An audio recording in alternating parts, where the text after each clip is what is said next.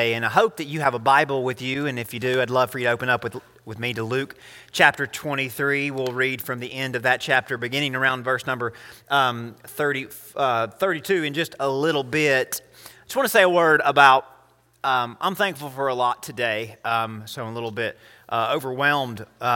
Maybe you've had those days where you're overwhelmed with all that God has done and what you get to be a part of. But I got to say this, week after week, the local church continues to save my life from something much worse and from a lifestyle and a pathway that would be so destructive. The local church for years and years and years now has saved me, has rescued me from a life that would be otherwise wasted. And I'm capable of a lot of waste and a lot of recklessness, but because it brings me together.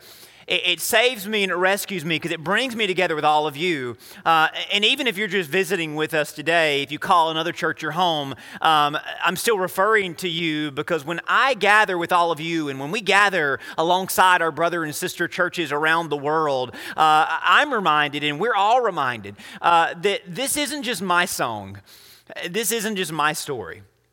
This isn't just our individual stories. I'm reminded by all of you coming alongside of me that together we are welcomed into joining the family of God, that Christ is the cornerstone that gives shape and form to the whole church, and He is the foundation that welcomes us and makes room for everybody to step onto and find security and stability, redemption and salvation, and there is no one else, and there is nothing else that offers us that kind of hope in this world.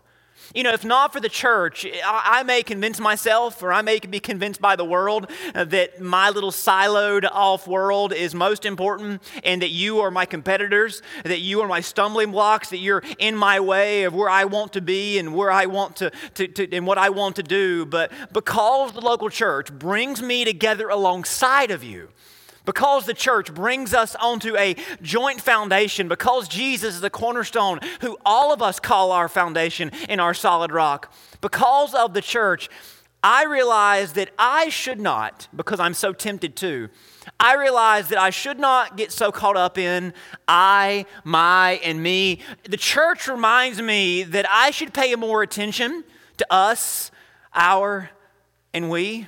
Because the church in God's kingdom is about us. It is about our. It is about we. You know, isn't that how Jesus taught us to pray? Isn't that how He taught us to understand God? Not just my Father, but what did He say in the Lord's Prayer? Our Father, which art in heaven, that every time we pray individually, we're supposed to call upon a God who is not just our Father, or not just my Father, but He's our Father. He is the God of many children. You know, God has other kids besides just me. That's hard for me to remember sometimes because I can get pretty focused on me. That God has other kids. He loves us all, and He wants us to love each other. And that's why that's the central message of the Bible. Also, one of the most unnoticed phrases in the New Testament, maybe you've never paid attention to this, but maybe you will from now on. One of the most unnoticed phrases repeated dozens of times in the New Testament is this phrase, let us. It is mentioned all throughout the Gospels, all throughout the epistles of Paul, Peter, and James, and it reminds us that our journey is collective. Our journey is not just about us individually. Our journey is a joint one. Romans 14, for example, the Apostle Paul says, let us pursue what makes for peace and for mutual upbuilding. He was always calling for us, and the Bible calls for us to consider one another, not just what's good for me, but what is benefiting and edifying to each other.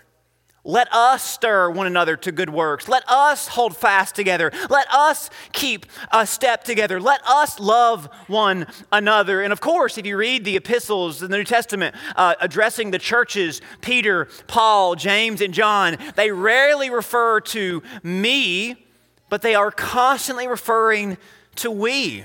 You know, even the confessions in the Bible that the apostles teach us, they carry a communal resolve, not just individual ones. We hear them say things like, we must obey God, we labor together, we ought to, and we serve God in His kingdom. Many of the promises that are written from the perspective of we know, not I know.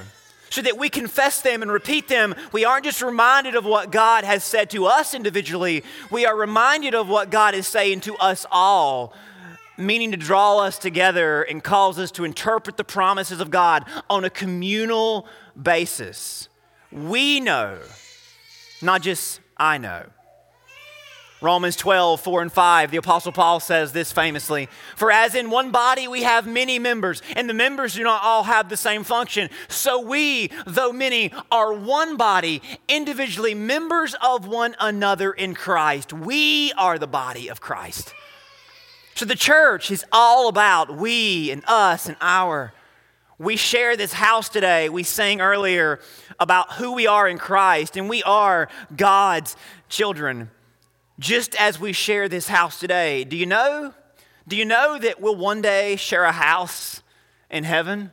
You know, we often talk about how we're going to have our own individual dwelling place in heaven, but Jesus, when he taught about heaven, he refers to one house, not many. John 14:2, famously, Jesus said, "In my Father's house," and I know we're so tempted to rush to the next part, but Jesus does not refer to many houses. He refers to one house. Now, the rooms in that house may be big as mansions as we compare them to earthly dwelling places.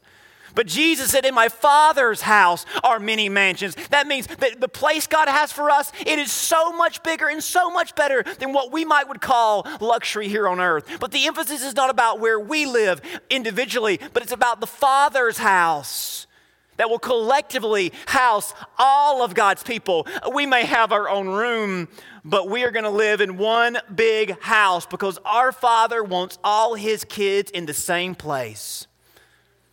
Isn't it true, parents and grandparents, great-grandparents? You know exactly what that desire is like, don't you? When we're young, we're anxious to move out on our own, but when we get older, we want to have all of our family in the same place. That phrase at the end, "I prepare a place for you," if that was written in Southern English, it would be y'all because it's plural.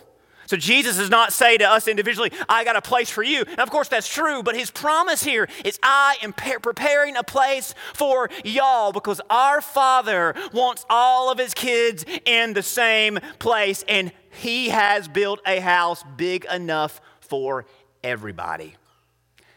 You know, I hope you have plans to be there one day. I hope that you look forward to that version of heaven, because there is no other version.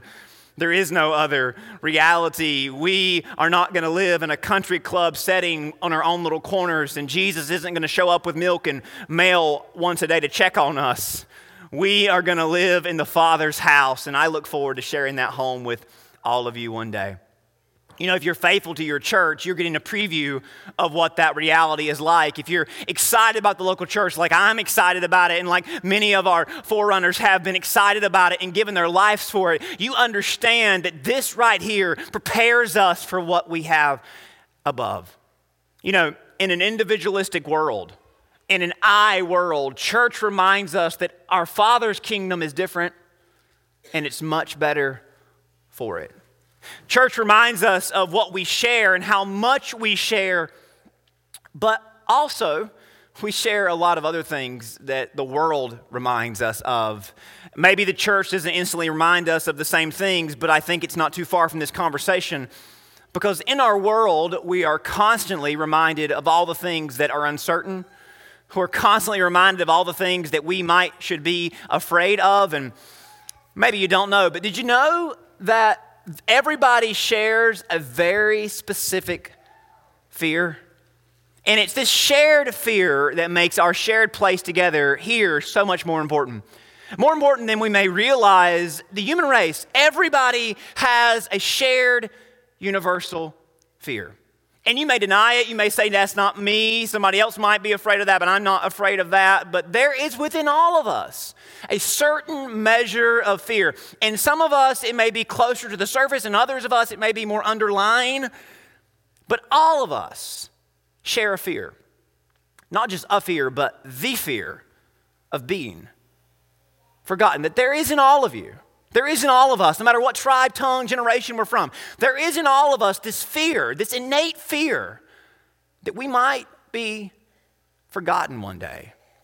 Deep down, all of us realize no matter how much we may promote ourselves, no matter how much we may accomplish for ourselves, We are all competing for a limited amount of recognition and attention and success. And every human has this fear, this awareness that there's a good chance we live today and are forgotten tomorrow. We may not articulate it like that, but our actions suggest this to be true. And you know what reveals this more than anything? It's the way the world markets and tries to sell its products to us. It's the way the world tries to cast its visions to us. It's this world and the powers that dominate us. They know that deep down we are afraid of missing the boat. We're afraid of being forgotten. We're afraid of falling behind. They know that, and they know that we are vulnerable, and they try to sell us on their product, their vision, their strategy to calm our fears and boost our confidence. If you want ultimate proof of this innate fear being within every human, look no further than a baby. Now, as most of you know, Lindsay and I just welcomed our first baby into the world a few months ago. And Andrea is delightful and brilliant in every way as long as she's getting her way, right?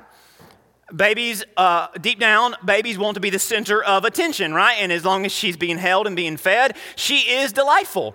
And she's most of the time delightful every other time as well. But I think that just as babies want to be the center of attention, and they'll let you know it when they're not, they will be loud and get your attention.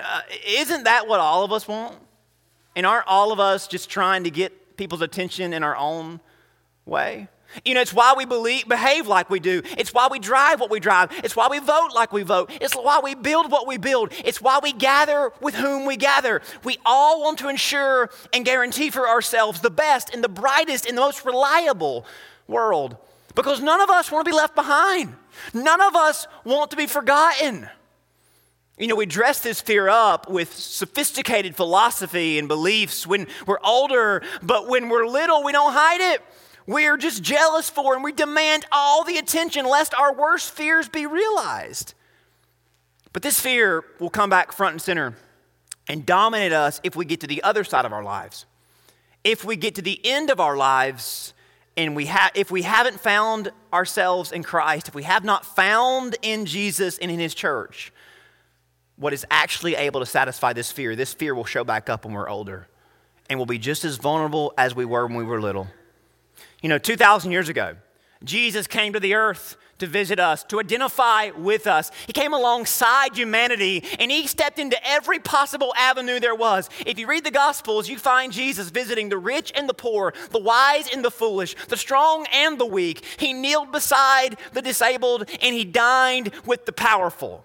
He reached out to sinners, and he sat down with religious leaders. Jesus, if you read the Gospels, he can be found everywhere, with everyone. He was with everybody. He was where everybody else was. Ultimately, during the last few days of his life, he was found in some of the most desolate places that many doubted he would ever have to go. He was surrounded and cornered by enemies in a garden. He was on trial, undermined by corruption and lies. He was forsaken and falsely accused. He was stripped and beaten and humiliated and nailed to a Roman cross.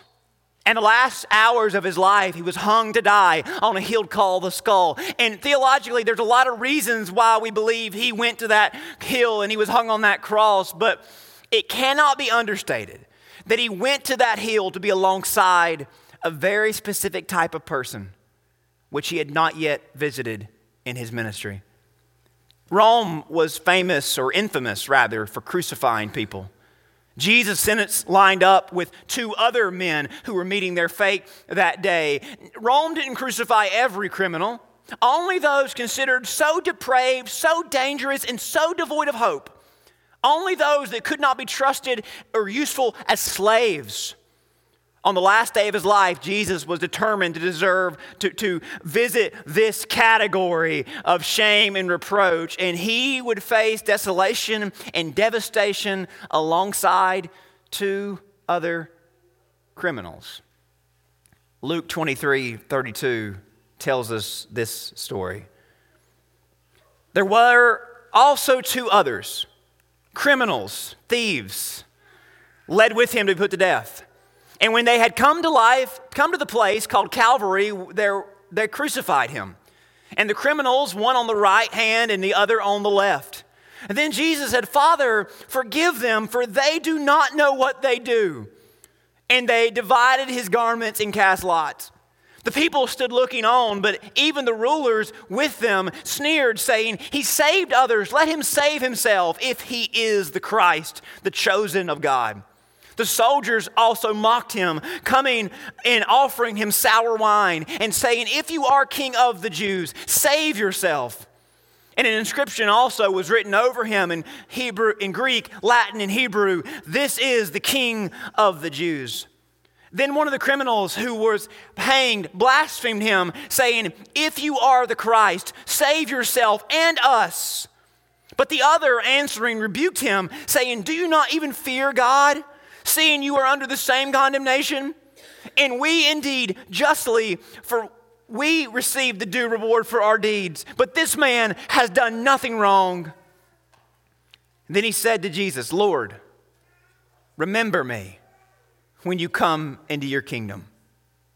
And Jesus said to him, "Assuredly, I say to you, today you will be with me in paradise." So here we're told a story of how Jesus' story intersected with two people that he should have never found himself alongside.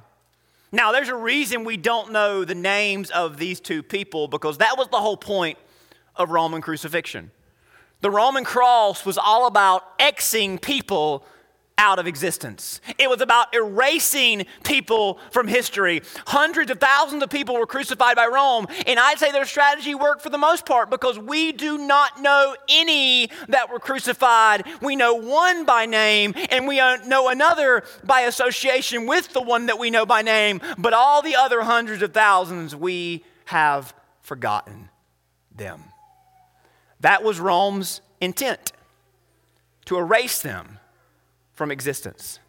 Had this man been crucified on any other day, we never know him, even as vaguely as we do. But because Jesus hung alongside him, we'll never forget him. You see, that was his fear, being forgotten. He knew he deserved to be canceled out and erased. He knew he was getting what he deserved, but not Jesus, who lived a life putting others first. And here on the cross, he was still doing it, forgiving people as he hung there. This thief didn't hide his fears, even if he had accepted his future.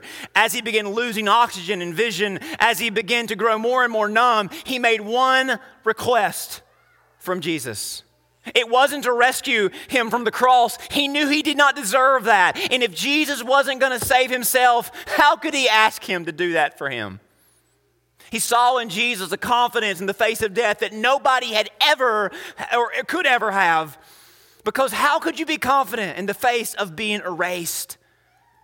But Jesus was different. Jesus must have saw a future that nobody else had ever seen, especially on their deathbed at the hands of Rome. So the man asked Jesus, "When you get to where you're going, when you sit down on the throne that I'm sure you're going to receive, after I am long forgotten, will you remember me?" I don't know if that's going to do any good, because by that time I'll be gone. But the one thing we all fear the most is being forgotten. And here this man, back against the cross, knew he was minutes away from being erased from history. He knew he had wasted his life, and Rome was about to take its eraser and vanish him from history. This man knew that once he was gone, there would be nothing else for him unless there were suffering and darkness. But maybe he thought, if Jesus remembers me, maybe wherever I am, if he remembers me, maybe that will send some spark of life through the universe, and maybe it will find my suffering soul and give me a second of relief and peace. And if that's only what happens, that will be more than I deserve. Because where I'm going, there's not going to be anything good. Jesus, I don't know what's about to happen when I close my eyes for the last time, but I'm convinced. I've heard you teach. I've watched you love and heal. I hear you say, "Father, forgive the very people that put you on this cross." Jesus, I know if there is a heaven, you're sitting on its throne. I know if there is an eternity, you have made an impact that is unrivaled by anyone else. If there is a heaven, you're going to rule it. So Jesus, when you get there, will you just, I don't even know why I'm asking this, will you just remember me?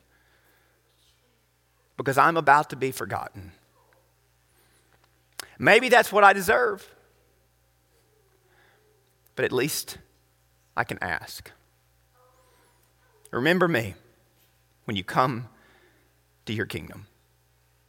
Do you think for a minute he expected Jesus to say what he said next? No. Jesus responded to this man like he responds to every one of you. As we are afraid and worried and insecure and lost, he says to you and he says to me and he says to this man, you don't have to face eternity with uncertainty. You will not be forgotten. And he says to this man, I'm not just going to remember you. I'm going to redeem you. I'm going to bring you to a world that you would have never dreamed of or imagined because you put faith in me being more than just a man, because you recognize that in me is what the world wants so badly. Because you put faith in what God gave to the world. You, my friend, you may be forgotten by Rome, but you will be remembered because you are going to be redeemed. And just minutes from this man's dying wish, he opened his eyes. The first blood-bought, redeemed child of God. You see, Jesus went to that cross that day to find the most helpless and lost soul that ever had lived. And in that man, he found all of us.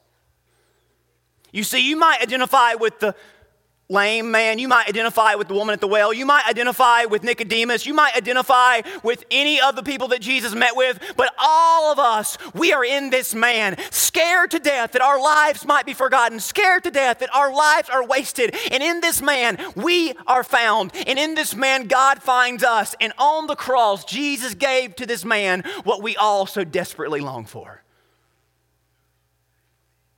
In Christ, we find redemption, we find significance, we find salvation, we find what the world wants to take from us and dispose us from. Jesus came so that we might have zero question about what the meaning of life is and if we have a purpose and meaning in this life.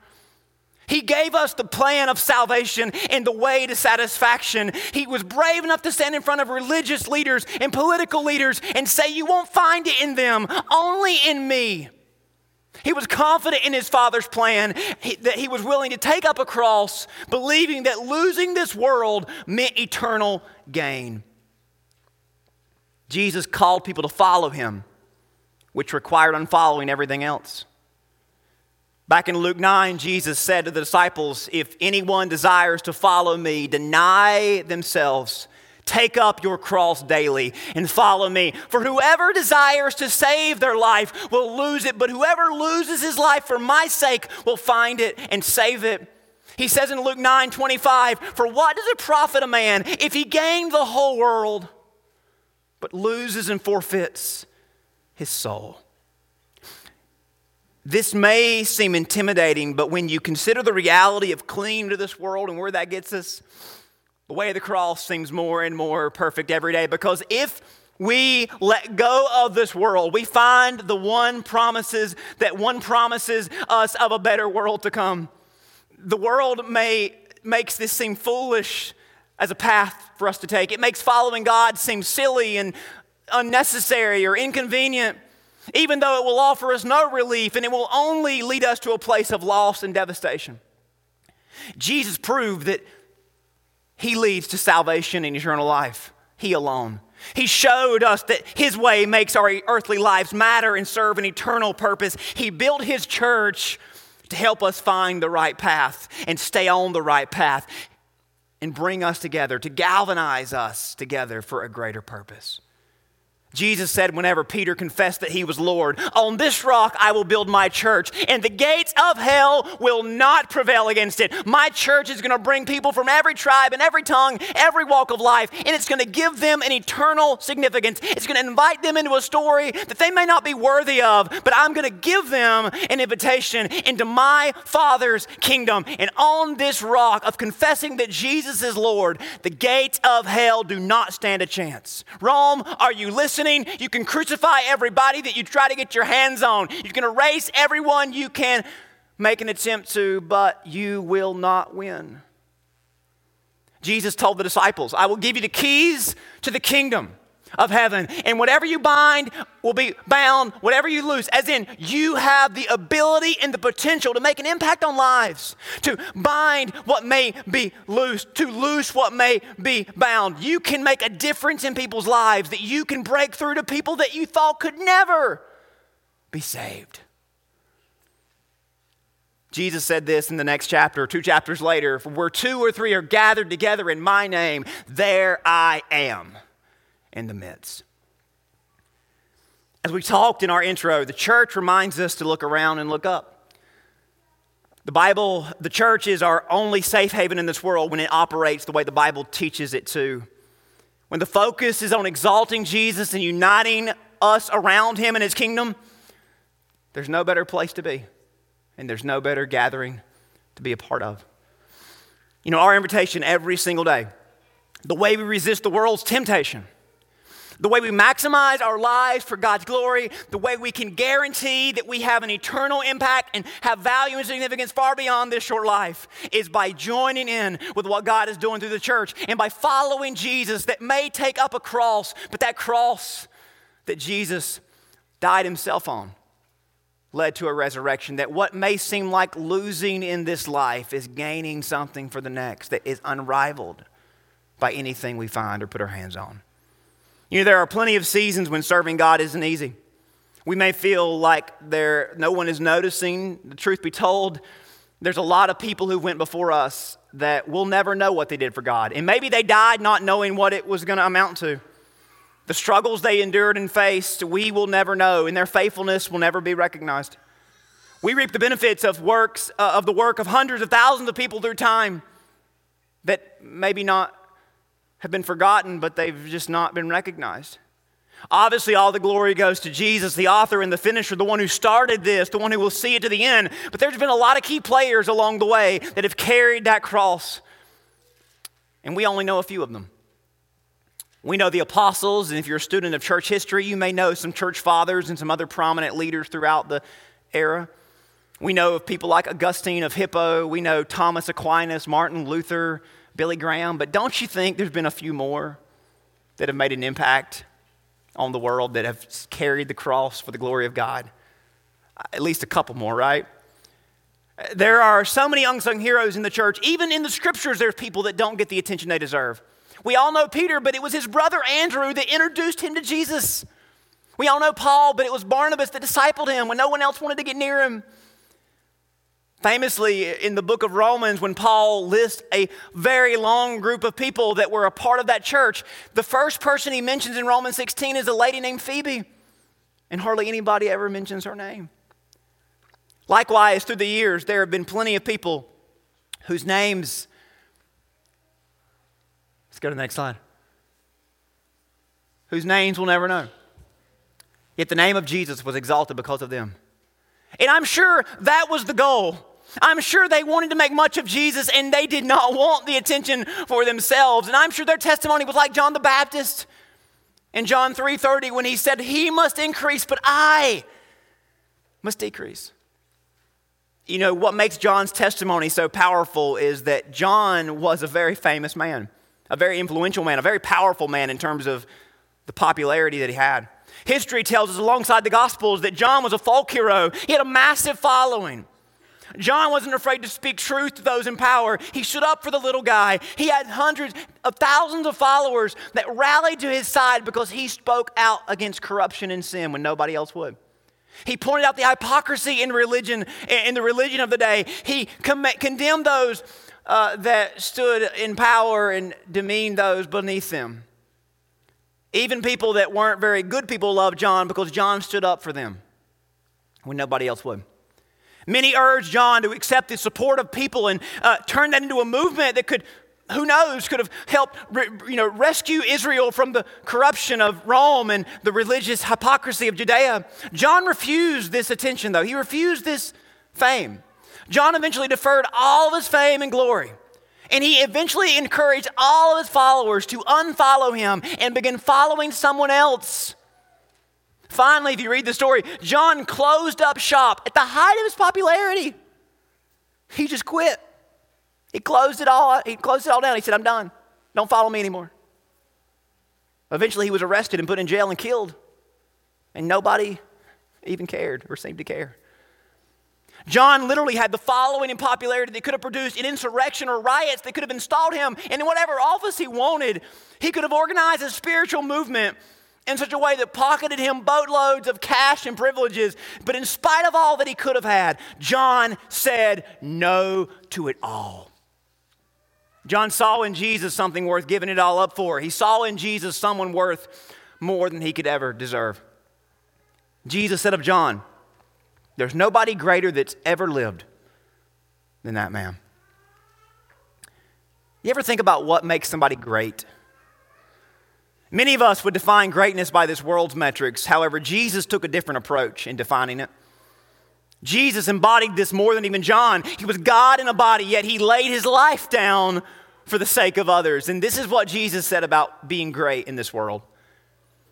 He said, "You know that those who are considered rulers of the Gentiles, the people that seem to be the big and powerful people, they let you know they're great, don't they? They lord over you with their power, and they remind you they're in charge, that they control your lives, that you're dependent on them. Those that are big in this world, they lord it over you, and they exercise their authority loud and proud.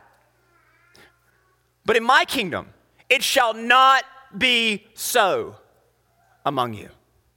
If you want to be great in the kingdom of God, you must be a servant. If you want to be first in line in the kingdom of heaven, then you better be last in line here on earth. He turned it on its head, didn't he? And of course, he embodied this, didn't he? John the Baptist followed the example that Jesus, of course, set for all eternity. And Jesus said, "Even the Son of Man came not to be served, but to serve, to give his life a ransom for many." And what proves that more than Jesus going to a cross next to a man that was about to be erased? And Jesus said, "Even this guy, he is why I came."